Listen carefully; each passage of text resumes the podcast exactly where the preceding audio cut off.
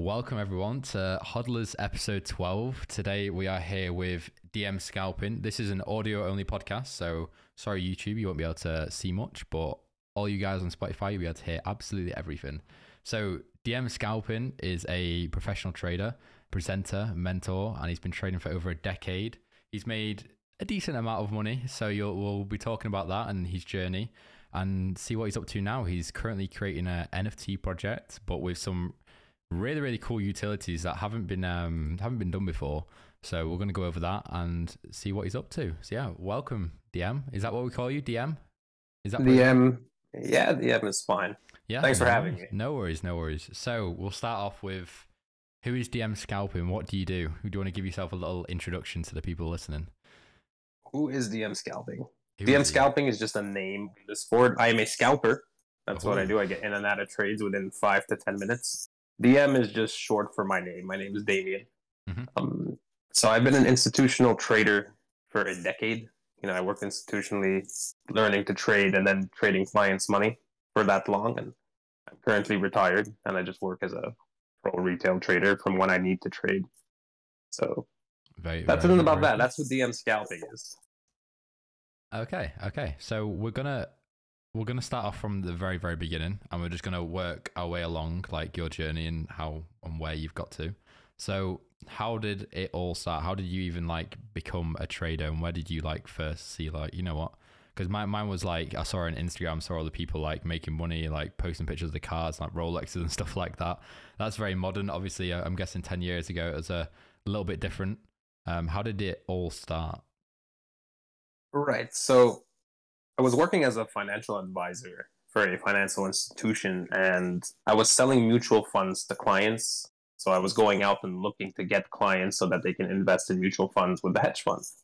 And there was a division in this hedge fund where people were trading and making like a million dollars just trading. And these guys were a group of guys focused more on high risk, high risk for clients, but high rewards for clients. You know, I saw that and I'm 17 years old and I'm working as a financial advisor. I'm like, hey, wait, hang on a second.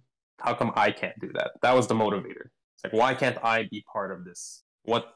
So I went to inquire and I went to find out what does it take to be on that team, and you know, and so I went to the hedge fund owner. I said, hey, can you let me get on there and see what I can do? And he said to me, he's like, you're going to be dealing with clients' money and you have to know how to trade and you have to be licensed. So you have to show me that you know how to trade. So that's how it started. You know, I would make money off my commissions from uh, gaining, you know, clients for the company, and then I would put that in a trade account, try to trade it, lose all that money because that's kind of how it starts. And that went on for a couple years until I stopped losing money and making money, and then I managed to get on the trading team to trade for clients. And it started off like that, and then at some point, I ended up being the lead trader on that team, managing eight other guys under me. That's really You know, cool. years later, yeah, Can you give us info that's on who that was for? Which hedge fund or not? I can't. Oh, No, okay. That's gonna can't- yeah, I stay can't- a mystery. can't okay, do no, it. that's fine. Yes, that's fine. yes, that's fine. yes. That's all good. Over to you, Uh, Tyler. hey, DM, it's, uh, it's the NFT dad here. I'm the co-host uh, of this. Very, very nice to meet you. I'm coming at you from uh, Canada. Nice to meet you as well. Nice to meet you. Uh, really, Canada, where at? Where at in Canada? Van- uh, Vancouver area, up, up the Rocky. Mountains here. Yeah. I'm, I'm from Toronto, so it's oh no way! Oh, Yes, sir. Yeah, I spent Yeah. a lot of time in in uh, in Ontario. I actually grew up in London, Ontario. So, yeah, know the area well. Um, but with just following, you know, what, what you were talking about here with the hedge fund and how you you came to be in this position of managing this group of people.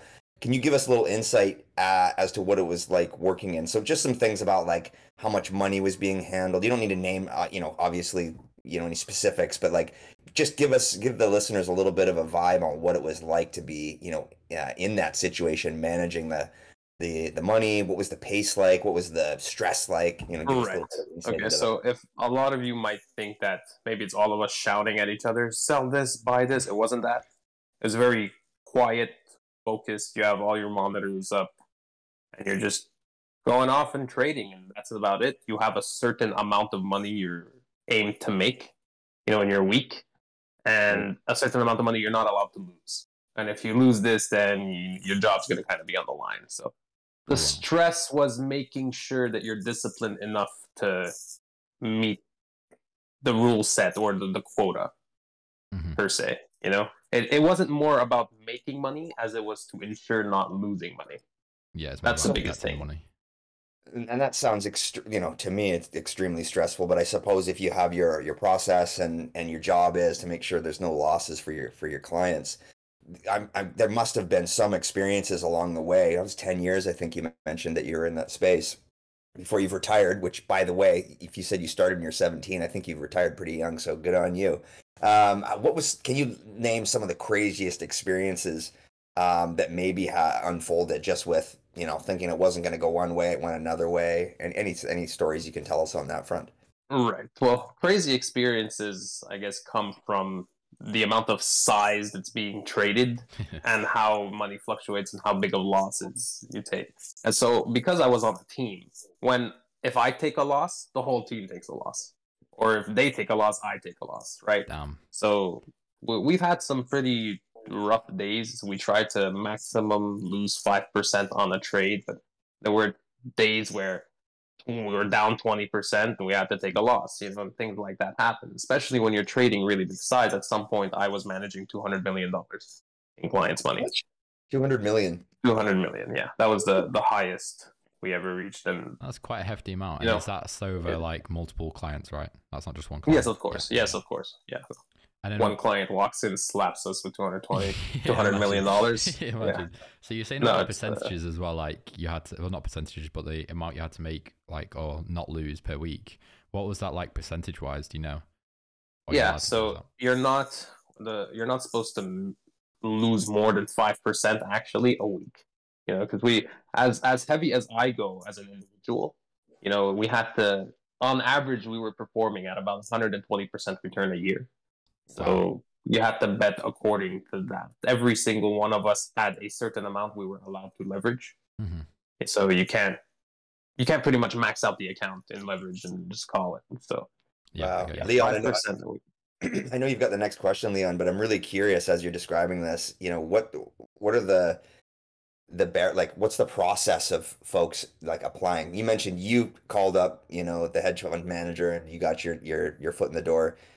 And in this step, in, in the situation where you're managing, what's the process for people coming? Is it word of mouth? Like, how do you market the Yeah, well, fund? I can I can only speak for myself, but Mhm. I actually got into this hedge fund because uh, some of my family kind of got me the job because they knew the owner of the hedge fund. So Ah, that's how. I got That in. I didn't just apply and get in, you know. But it, so it's gonna might be tough for some people to work institutionally. However, you can achieve the same type of success, I'd say, um, as a pro retail trader as well. You just gotta find the means to receiving the capital. Got it. That's crazy. So you got you got very nice there by your family. Damn, I wish my Yeah, parents could I have got uh, the you know, bring me. So into a I hedge got the in, cool. but I didn't. I got the in to be working to shadow. You know, I was shadowing someone, Yeah. so somebody who, who sells mutual funds to clients. And, um, but I didn't. I had to work to get in to be able to oh, trade. Oh, yeah, of course, hedge You know, that wasn't a yeah, sure, come in here. We're gonna set you up. We're gonna teach you everything, and you're good to go. No, it wasn't. Nobody taught me anything. Actually, I taught myself everything I needed to learn. At first, I started off as a swing trader, and it didn't really become too sustainable for me. I would wake up at night, like sweating, making sure my trade's going well, hmm. and I just wasn't sleeping, and you know, I couldn't take that anymore. I just wanted to wake up, go to work, sit down, leave, and that was it. That's my day ends there. I'm out of all my trades, and I call it. So that's how I kind of which transitioned into creating a scalping strategy which works for me. You know, So do you completely trade your own style, or does everyone have to like learn a certain style of trading? I would trade my own style per se. I, I'm a scalper, so I mean, there's other scalpers out there, but I have my own methods in which I go about placing a trade. I mean, like within the hedge fund, does like everyone trade the same? I thought it'd be like No, everyone no, trades the same method. no, So nobody You're trades free same method. to like trade Yes, however yes. you want. Yeah, oh wow, yeah, okay, I didn't just- know that. It does. It's the game is trading, and money is keep track of who's, I guess, winning or you know Yeah. keep score of things. It doesn't matter how you go about playing your game. It's kind of like boxing. You you box different than me. You might have a different boxing style, but it's still Mhm. boxing, right? Mhm, So mhm. some guys were purely Fibonacci based traders. Others were. I had we had one guy on the team. He was a harmonic trader. which That's to me that doesn't work at all. it was working. It was working good for him. You know, but harmonics are all based off of Fibonacci anyway. So Right. I was gonna say is there must be some crossover there. Yeah. So course. when you have all these SMC traders saying like they trade like the banks and like the hedge funds and stuff like that, and all the hedge funds see these like retail trades and stuff, that's a bunch of rubbish. what do you mean by that? Do you know like well SMC traders they're they're meant to trade like the banks and the hedge funds and like see these zones of like liquidity where retail traders normally enter like sells and buys. Like me and you just were like basic like fib levels and key levels. Right, but it was the same. It was the same thing. That's So, kind of yeah. the, the beauty behind it. Is whatever I did over there translates mm-hmm. over to being a retail trader as well. It's the same thing now. yeah, exactly. Obviously, we were we were putting on futures contracts. It wasn't say you're with a broker and you're pressing just buy and sell and it executes it on a CFD per se, but it's all the same. Yeah, yeah, yeah. The, yeah, no, that's my point too. It's just funny how like all these new strategies that are coming along in like obviously like forex, stocks, crypto, people just like you know use these com- really confusing words to make it sound really advanced, even though it's been around for like the past fifty years. It's just it's just Yeah, and pretty funny. Yeah, and it's not hard at all. When anyone comes and sees me, they're like, "Is this thing? How do you how do you do this?" I'm like, "There's two buttons. You either press buy or you press sell, and then you just guess. Like you you think it's gonna go up, you press the buy button. You think it's gonna go down, you press the sell button. That's it. I think my buttons That's are all it different to your buttons because that's not happening for me. It's uh, and then then you got to go into describing size and how you go about sizing things. yeah, but yeah. you know, it all it all comes pretty quickly. You know, yeah. from from anyone I've already spoken to that's been interested in trading after speaking with me and I explain the basics of things, um, they already start placing trades within the first couple of days. You know, just to kind of understand how to how to go about doing that. So So why did you going on to like the next little part of your journey? Why did you end up deciding to leave and retire? You said. well, oh, the money was good. You know, you you make enough of that, and I I primarily invest all of my capital in real estate. So I Very nice. Mm, try to buy commercial properties, try to flip commercial properties, try to rent out to tenants as much as possible. You know, growing up, that's what I got taught to do by my father. So I wanted to Mhm. stick to that. And, you know, I s- got married, had some kids, and yeah, you, you, you just don't need to be there all the time. You know, Mhm. I, I didn't. Yeah, I would report every day. I'd be I'd be at work at eight in the morning and be home at six p.m. You know, now I don't do that. Mm. Sit on my own and do my own thing. And if I now I I don't even trade that much. I just trade around big movement. You know, when if Yeah. I see really big moves, I try to hit it as hard as I can. So it was more of a you made enough money, you can be on your own. It's fine, and that's about it. Kind of spend time with your kids as they grow up. And Yeah. Yeah, that's- enjoy- enjoy have your a I can, I can relate to that. I got three kids as well, but but uh, I I just wanted to tell the listeners. Sorry, Leon, this is your next question coming up. I'm not going to take the question, but I want to uh, just share uh, out of the gates. As soon as DM came on, he immediately dropped alpha about uh, US uh, USD J- JPY. Yeah, being really cheap. So it sounds like it's kind of in your blood, and you're paying attention to what's going on. So you want to share. I guess this will be a recording, so it won't matter at that point uh, when people are listening that, that that might have already gone up by then. But that was that was pretty amazing out of the gates. Over to you, Leon. Boom. Yeah. Um. So, like, now that you trade on your own, obviously, and you're not with a hedge fund anymore, has your trading style developed or changed in any way compared to when you were working back there? Yeah, so good question. No, actually, it's the Oh, wow, same okay. exact, the same exact thing. It's actually easier to place all the orders as a retail trader because it's almost everything is executed as instantly as possible. You don't have to go about like placing a futures contract and whatnot, or, Mhm. or an options when trying to buy and sell something else. So So, out of the I- do you prefer this over working in a hedge fund, or do you miss it's it at all? it's it's honestly it's just uh, yeah. You always miss the whole because it's it was just the guys that you see, right? You're, yeah, yeah. it's always like a team. You're always in a team. It's always the same people. It's it's good energy to be around, and it's great for experience. But um, so I don't not miss it. That's why I'm always on good standing. I could always go back anytime I want. You know, yeah. just like I said, trying to stick to raising my kids, you know, and being around and whatnot. So And That's again, good for you. going on the difference between like working in a hedge fund, like with a lot of other people, and working on your own. Have you like experienced any like psychological effects? Because obviously psychology is massive in trading, um, and that's probably one of the biggest biggest challenges when starting off. Have you noticed anything different at all? Right. At now, no, not so much at all. So one of the beauty of being in this business is that when you do it for long enough, you just your confidence is through the roof in terms of you knowing what what to do and what works and what doesn't work. You know, Mhm. I've had my trading strategy for a very long time, and I it works for me. So I don't tinker. I don't change anything about it. I just stay as disciplined as I can. And now I don't even have to think about you know closing out when I'm down a position. I just do it automatically. So it's it's all the same. You know, even when I left from the institution, it's still the same exact thing. It's it's kind of like playing the piano. If you've been playing every day for 13 years, and mm-hmm. you allocated the majority of your time to this, um, you should be able to play as fluidly as possible. Yeah, You know, yeah, Your fingers would almost move automatically. So The ten thousand hours rule, and you're probably well beyond that in the. I am. I'd say I'm above twenty thousand There easily. you go. Yeah. Yeah. Uh, I'm I'm slowly getting there. I've, I've got plenty of time, I guess. You're 21, Leon. You've got so much time, dude. I'm, I'm stressed. I need to make money. Um, Ah, you'll get there. so, uh, with your own trading right now, is there a set percentage you aim for per month? Do you have a goal or a weekly goal, monthly goal, yearly goal? Right. Well, like I said, I only trade around big movements right now. I don't have any goals per se. My only goal in mind is make money. Yep. Okay. That's about it. But while I was working institutionally, like I said, it was five to ten percent a month is what we aim for. Mhm. And I I do on a day to day basis if I'm trading from home as a retail trader, and I try to tell this to other traders is we aim for five to ten percent a trade day. Mm. I know that might seem like a lot, but that's kind of the performance that I put on. It's just five to ten percent a trade day. That's So, yeah. quite a hefty amount. But if you can keep that up, I mean, most people would say that's uh, not long term and it won't work. But I mean, you've been training for a long time, so probably will work.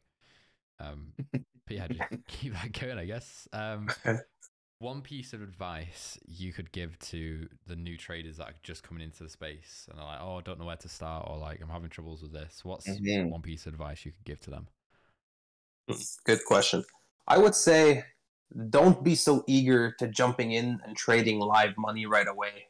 Mhm. Kind of understand that things are a process. You're going to have to learn before you can become good at trading. Don't be afraid to fail. You're going to.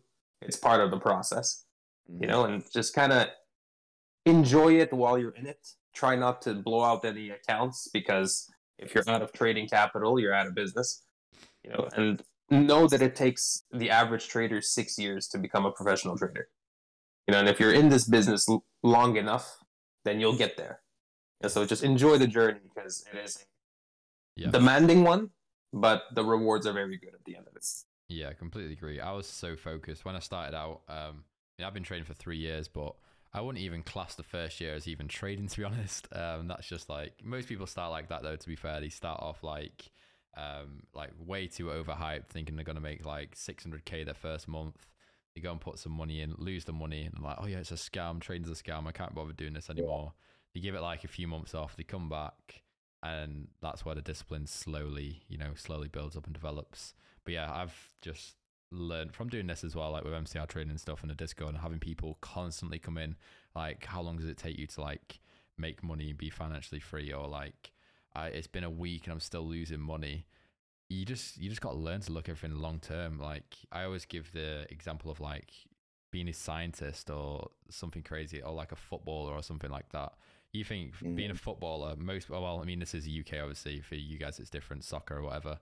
But any, sport, to be honest, like you're playing that your entire life. Like you grow up playing that sport from like the age of five to the age of 20. You're playing that for 15 years straight and then you become professional. Same with a scientist. With a scientist, you got to go through like five years of school, then four years of uni, then three years of like shadowing someone else, and then two years of experience, and then you can become a scientist. Same with like a, a surgeon, for example. A surgeon is like I think eight to twelve years to become a professional surgeon, and you Yeah. think you can become a professional full time trader, uh, sat in like Bali, um, you know, having a cocktail in like two years. No, you need to slow down, just stay disciplined. Once two hours a day, you sit there and put aside one hour, one hour learning, watching videos, reading books, going over the Mm-hmm. charts. And if you do that for three years straight, then you're going to be a completely different person. So yeah, long term over short term. Like people underestimate, no, people overestimate what they can do in a year, but they underestimate what they can do in three years. Um, so that's a, another one I live by. Just looking everything long term. If you're having a Yeah. crazy day today and things are going bad, down ten percent on my account, or like I've just I don't know done something really bad, give it. I mean, no, that sounds wrong. Um, no, let's say down ten percent on your account. Just because you're having a losing losing day doesn't mean you're gonna have a losing month. And again, just because you had a terrible month doesn't mean you're gonna have a terrible year. You just gotta pick yourself up and carry on. You know. Um, yeah, I completely agree Yeah. on that aspect. You know, there's gonna there's obviously always gonna be losing days and rough times in trading, and that's part of it. Drawdowns are almost sometimes unavoidable; they always come, and it's how you keep your psychology in check. Don't change your strategy. Maybe tighten up your risk management and go like that. But it's losses are part of the game, and any trader who says that they don't take any losses is just full of it. So it's kind of like playing, you know, fo- football and not you, you don't want to kick a ball, right? Mm. You have to kick the ball. Well, you have to take a loss. It's just how it goes. So yeah, Well, I mean, that's a perfect segue into this next question about taking losses. Let's let's get into NFT project that uh, you're you you've been uh, working on. Um, a, a lot of uh, you know what you guys are both talking about, and you know these wise words about spending time and developing. Uh, you know your your style and the 10,000 hours ideology. NFTs are such a new asset class and there's people just aping in left right and center and just losing their shirt, you know, taking money out on their mortgage trying to get an ape and then it you know, just lots of uh, challenges with uh, people thinking that it's this magical internet money, and it was for a while. Like it was really weird shit happening with people just making money hand over foot. Um, but now it's changed; it's tightened up. So I'm just curious, um, Damien uh, or DM, do you uh, want to tell us about your NFT project and how this has come around, and, and maybe for the listeners where, where they can find uh, find out what's going on with that on your end? Yeah, sure. So I started an NFT project because my brother's kids came to me and said, "Uncle, I want to be just like you. I want to be able to buy something, sell that something for more money." But uh, and we figured it out. They had it. They had it figured out. They came to me first. Mhm. They started explaining Pokemon cards. They showed me a few Charizards, saying that they go for this much and whatnot. And now there's this new internet art that can be bought and sold for more money. So Mhm. they referred me to a project and they said, please, can you buy us some of this? And I said, yeah. So I bought them $6,000 worth of this vampire art. Mind you, the art wasn't too bad looking at the time. Right. But it became very apparent very quickly that I had to ask myself, why would anyone buy this after the sale already happens? Like, what is it about this that would cause demand to inflate? you know mhm. why do i why would the consumer need to own this right for for a specific price or pay more for it and realistically uh, that's how markets work. It's like buying and selling stock. Why would somebody be willing to pay a certain average price for a stock? So for this it was there was nothing. It was just art. There was no utility. There was promises that perhaps a game would come out but even Sure. then you know there was no proof of any of that. So it, I realized this would probably go to zero very quickly and it would all be just one big bubble. So fast forward to about three weeks from then, it just was a big rug pull and the price went down to zero.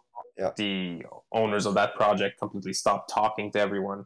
And that was it. I was like, huh, all right, NFTs, in- interesting scam, right? So there were people in that Discord channel who I saw lost everything they owned. So one guy put in like twenty thousand dollars into this thing, every single dollar he had. He put everything he had in this. And you see something like that and with, with the experience that you have, and you're like, well, that's just sad. You know, Yeah. maybe it's just a lack of understanding. You know, people put all their money in hoping that tomorrow they'll wake up, there's a million dollars in their account. And I always say it's a marathon, not a sprint, this game. You know, Mhm. people just want the moon right away, but it doesn't work that way. So, anyhow, um, some people knew who I was in that Discord, and they asked me if I can do something about this. Can I help people make their money back? So, naturally, I was like, "Well, what do you guys want me to do? Best I can do is maybe open a, a separate secretive Discord, and you guys can come in, see me trade, and if you want to press the button at the same time as me, I can't stop you from doing that, right? And Right. get in, get out, and whatnot. But so people did come, and but it wasn't sustainable because I scalped. So by the time I put the announcement out that I'm in a trade, and by the time somebody saw it, I'm already in the trade, up on it. Now they're coming, trying to click the button. It's just not working. So instead, people reached out to me and said, "Can I give you money? Can you trade for me?" and whatnot. And it's just not worth my while to trade twenty five thousand dollars, right? So then I was like, hmm, maybe I can help a community of people who got rugged by, you know, trying to teach them how to trade or something along the lines. At the time, that's what I was thinking, but uh, I said that the community I have are not traders; they're NFT Mhm. people. So Mhm. thus I created an NFT project initially to try to help people, to try to help people prevent them from getting rugged and whatnot, which leads me to talking about what my project offers. So, considering I've been in finance for so long, you know, uh, at the hedge fund that I was at, they offered insurance, life insurance policies, unemployment insurance, and whatnot. And all these policies were drafted by actuarial mathematicians who do the math. You know, we had insurance lawyers and some really some really smart guys who've just been in insurance their whole lives. So there is no reason you can't apply any of that to the NFT space. Mhm. Uh, where where there's risk, there is mathematics, and mathematics will create insurance. So that's about it. So one of the aspects of this project that we're trying to develop is that we're going to create an insurance policy for holders, and they're going to be able just by owning the NFT, uh, get insured against rug pulls, hacks, wallet drains, and whatnot. So that's actually something that I haven't seen in this space yet. And offering that to someone who owns a wallet would say hundred thousand dollars worth of NFTs is beneficial just to own one of ours because you will get be able to file a claim up to a certain amount, and so that's just one of them, one of the utilities of the project. Okay. Cool. Yeah. Um, so let's let's just talk a little bit about the insurance piece. So the um, folks will buy your uh, NFT. That gives them that creates a liquidity pool um, to sort of back up the insurance policy. And then when people are out trading, now are they you know NFTs? Are they trading within an ecosystem that you've created and sort of taking your lead on on specific projects you think are strong, or is the the insurance sort of cover them when they're out there in the big crazy NFT world? You know, uh, you know, trying to win and, and Right. lose. How does Right. that work? So Yeah. when the liquidity does come in for the project, it's like if you just establish the business model where people are buying in for an NFT and that's just how you cover them against insurance, it's not really the best model. You need to have an income of some sort to keep Mhm. supplementing insurance coverage. So usually insurance is premiums. You charge premiums per month. But Right. considering I'm a trader, I'm able to trade the, the pool money and then actually end up generating more money, which would then be able to pay off the insurance payouts. And thing about that is that the insurance of this pass is self-sufficient. You don't need to pay monthly premiums to get insured. So that's something that's cool about it. And Oh, that's fascinating. So you're Yeah. out there doing trading with the liquidity pool, Of and course, that's yeah. what's bringing money in, as well as probably some secondary, like people coming in and out of the project. You probably still get some royalties through that, depending on what platform you use. Right. That's Well, uh, what I wanted to do for royalties was just any royalty that's made, just put it back into the liquidity pool, you know, so that the holders get the benefit from this. The project, I state, provides monetary value. And what I mean by that is you'll end up getting access to the liquidity pool to be able to receive financial rewards, such as like ETH related drops, airdrops. You'll be able to receive loans because I can loan out Ethereum to anyone who needs you know and so as much as i can come in and provide value in this aspect where people can just make money i just want people to make money in Right. whatever way they can and part of the project also is me educating people on how to trade you know Right. with that they can then go off and hopefully become financially independent as well I really also- fascinating. That loan sounds thing normal. you were on about, I also saw that in your Discord the other day. I didn't even know that was a thing. Can you go more into detail over that? Yeah, sure. So, because it's called the financial verse, I created a universe of finance, right? So I wanted to be able to offer insurances and loans and you know, and some airdrops where people can maybe make money off of that and whatnot. So for the loan itself, how it works is let's say you want to loan $100,000 from me tomorrow in Ethereum. I'll agree, provided that you provide collateral of anywhere from 40 to 60% extra on an NFT that you own. So if you want $100,000, you have to have an NFT that's worth 140 to $160,000. That we would- idea. Yeah, well, that we would put up as collateral. Where if you don't Mm-hmm. pay the loan back, I keep the NFT. That's how I protect myself, and then I go about selling it. And typically, the industry right now has about an average of twelve percent interest a month on on these types of loans for Ethereum. I'm charging five. I see. You know, and this this can this is for anyone, not just my holders who want a loan. Anyone can come in and try to get a loan from me, provided that they're able to put up the NFT as collateral. And my holders will get even lower interest, probably around three percent. Nice. You know, And do- so- do you lock up the NFT in like a staking mechanism? Or that's correct. It's all do, done through like MetaMask. You know, I don't have to. It's all done through a contract through MetaMask, so I don't have to. now, Yeah. now, are you are you writing these contracts, or are you? Is it, do you have a team that's that's uh, with you? No, yeah, I have I have a, well, a team. Yeah, I have a team of guys who already do this, so I can just put my liquidity in and end up making this.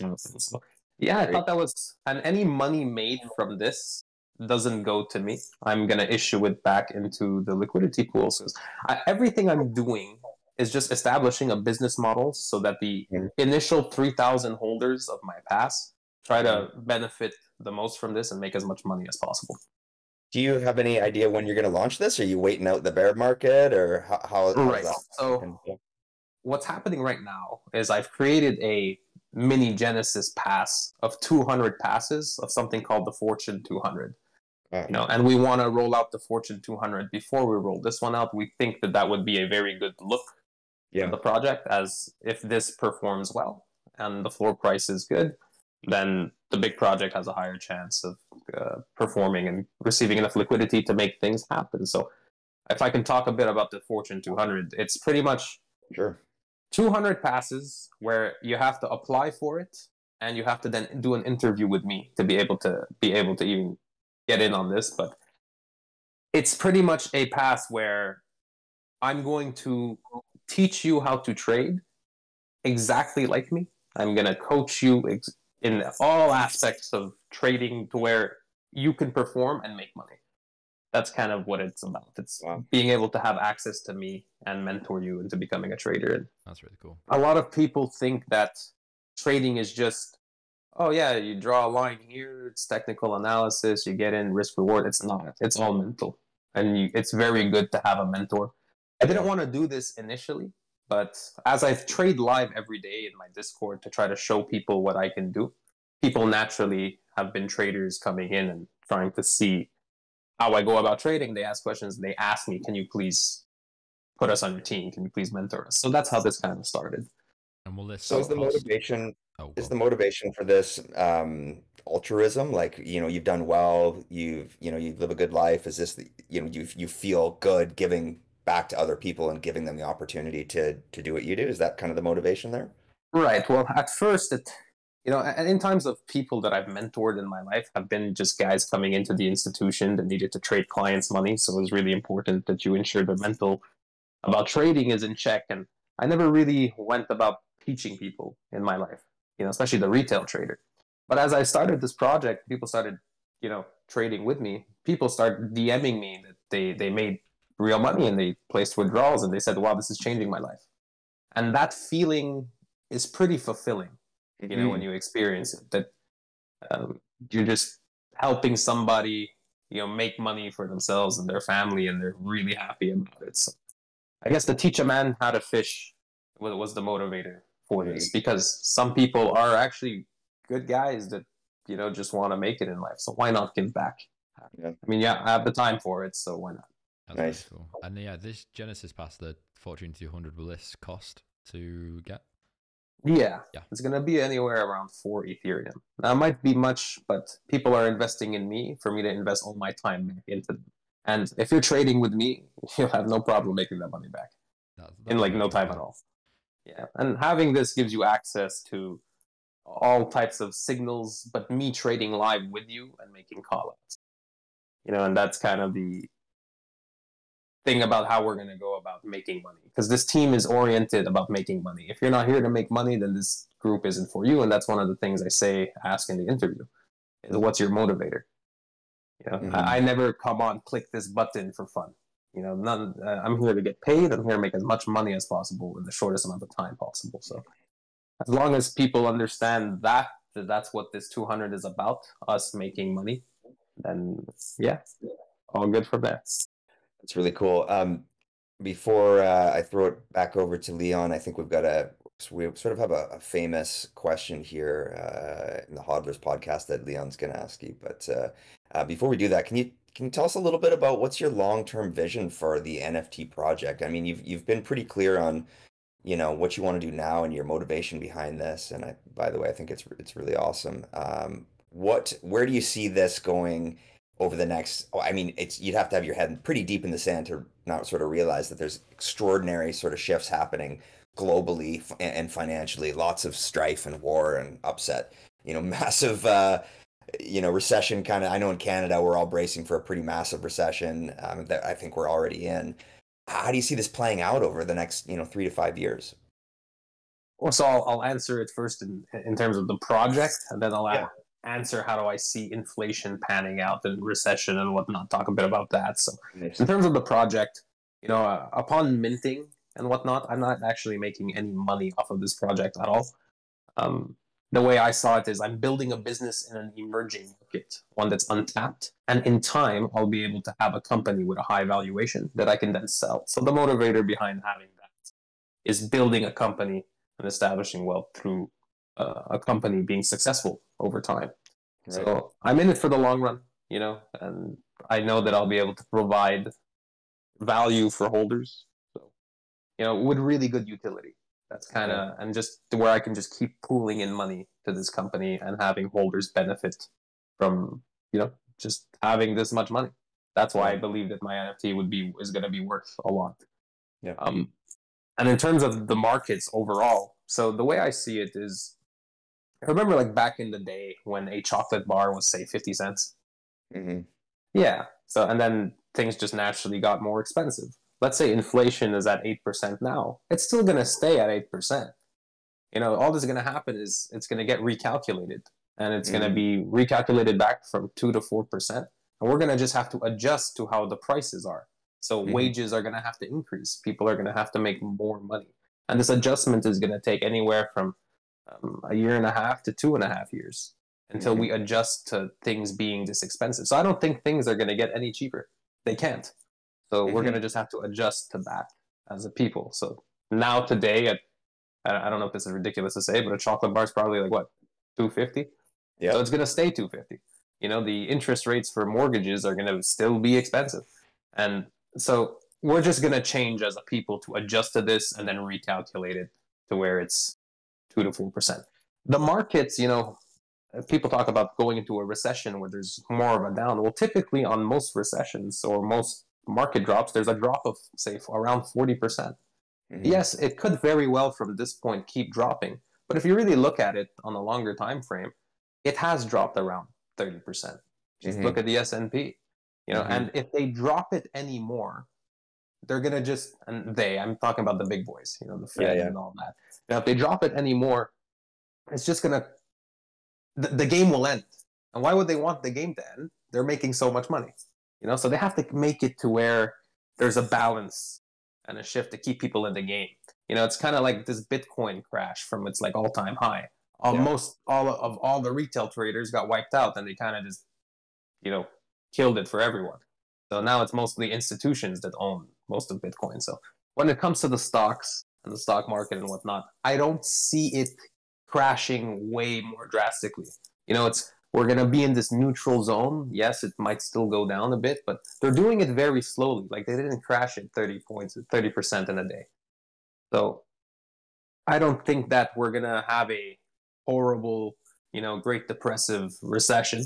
I, but I do think we're gonna have to adjust as people for the increase in price of things, and that's not gonna change. Awesome. Yeah, no, I think that's a really balanced perspective and and really uh, uh, grateful to to hear somebody with your experience share share where you think we're headed because obviously kids, families, and trying to make it, and Leon's a young guy trying to, you know, take over the world. So you know, good to see where where we're all headed. yeah, getting there slowly. We- We're getting there. Um, right. So this is the one last final question to wrap it up, um, and then you're good to good to go. Um, so if you could go back in time to when you first started your trading career, what is one thing or piece of advice you would have told yourself? And if so, is there anything you would have done differently? Right. Yeah, for sure. You know, um, I'd say don't be so hard on yourself because Mhm. I was, I was stressing trying to make it. You know, instead of just kind of enjoying the process of learning. The success comes, and it will come to anyone who ends up sticking to trading. But don't be so hard on yourself. Don't try to. Don't give yourself panic attacks and losing sleep if you're not getting it right away. You're not gonna get it right away. That's how it goes. You know, and Mm. take it easy. Maybe, you know, for me, I had no time in my mind to see friends, have relationships and whatnot. So I, I would just kind of maybe have tried to enjoy my youth a bit more and just taking it a bit easy. But that's about it. But hey, I can't complain where I'm at today. That's all. That's all I'll say. Nice, nice. Love that. Thank you. Thank you for that, and thank you for this. Thank you for coming on. I really appreciate it. Thank you for is having me. guys. First one back in a while, so hopefully we'll get back into the swing of things now. Hey, so somebody asked a question. Oh, Actually, Yeah. let's have a quick look. Yeah, somebody asked a question. They said, "Do I do we think that school matters for being successful?" In terms of trading, no. You know, uh, we had geniuses come into our hedge fund who, you know, were coming about thinking they're really smart and getting absolutely smashed. It's not about being the smartest guy, it's about being the right guy. And the right guy is the guy who's disciplined and following rules. That's what it is. So no, it doesn't. However, you should always have an education because school teaches you how to think or problem solve. You know, it's Mhm. always good to have that. But in terms of, you know, having a degree in finance, which is going to change how good of a trader you are, I wouldn't say so. No. Yeah, I think it Yeah. depends on what, obviously, what road you want to take. If you're wanting to go down to something like, I don't know, like we were saying before, scientists, you can't really do that without an education currently. Um, so yeah, it completely depends on what route you want to take. But trading, yeah, I, I completely agree with you. School just teaches you the basics of life. Well, not even, not even really, but um, like you said, how to think and stuff like that. And then once you finish school, that's when you develop Right. yourself. Imagine school taught us all how to actually make money instead of just being Yeah, employees. That would be But no, That'd be great. teaches uh, employees, not not entrepreneurs. That's correct. Um, but yeah, we'll end it there. Thank you so much for coming on, and Thank yeah, you for having me.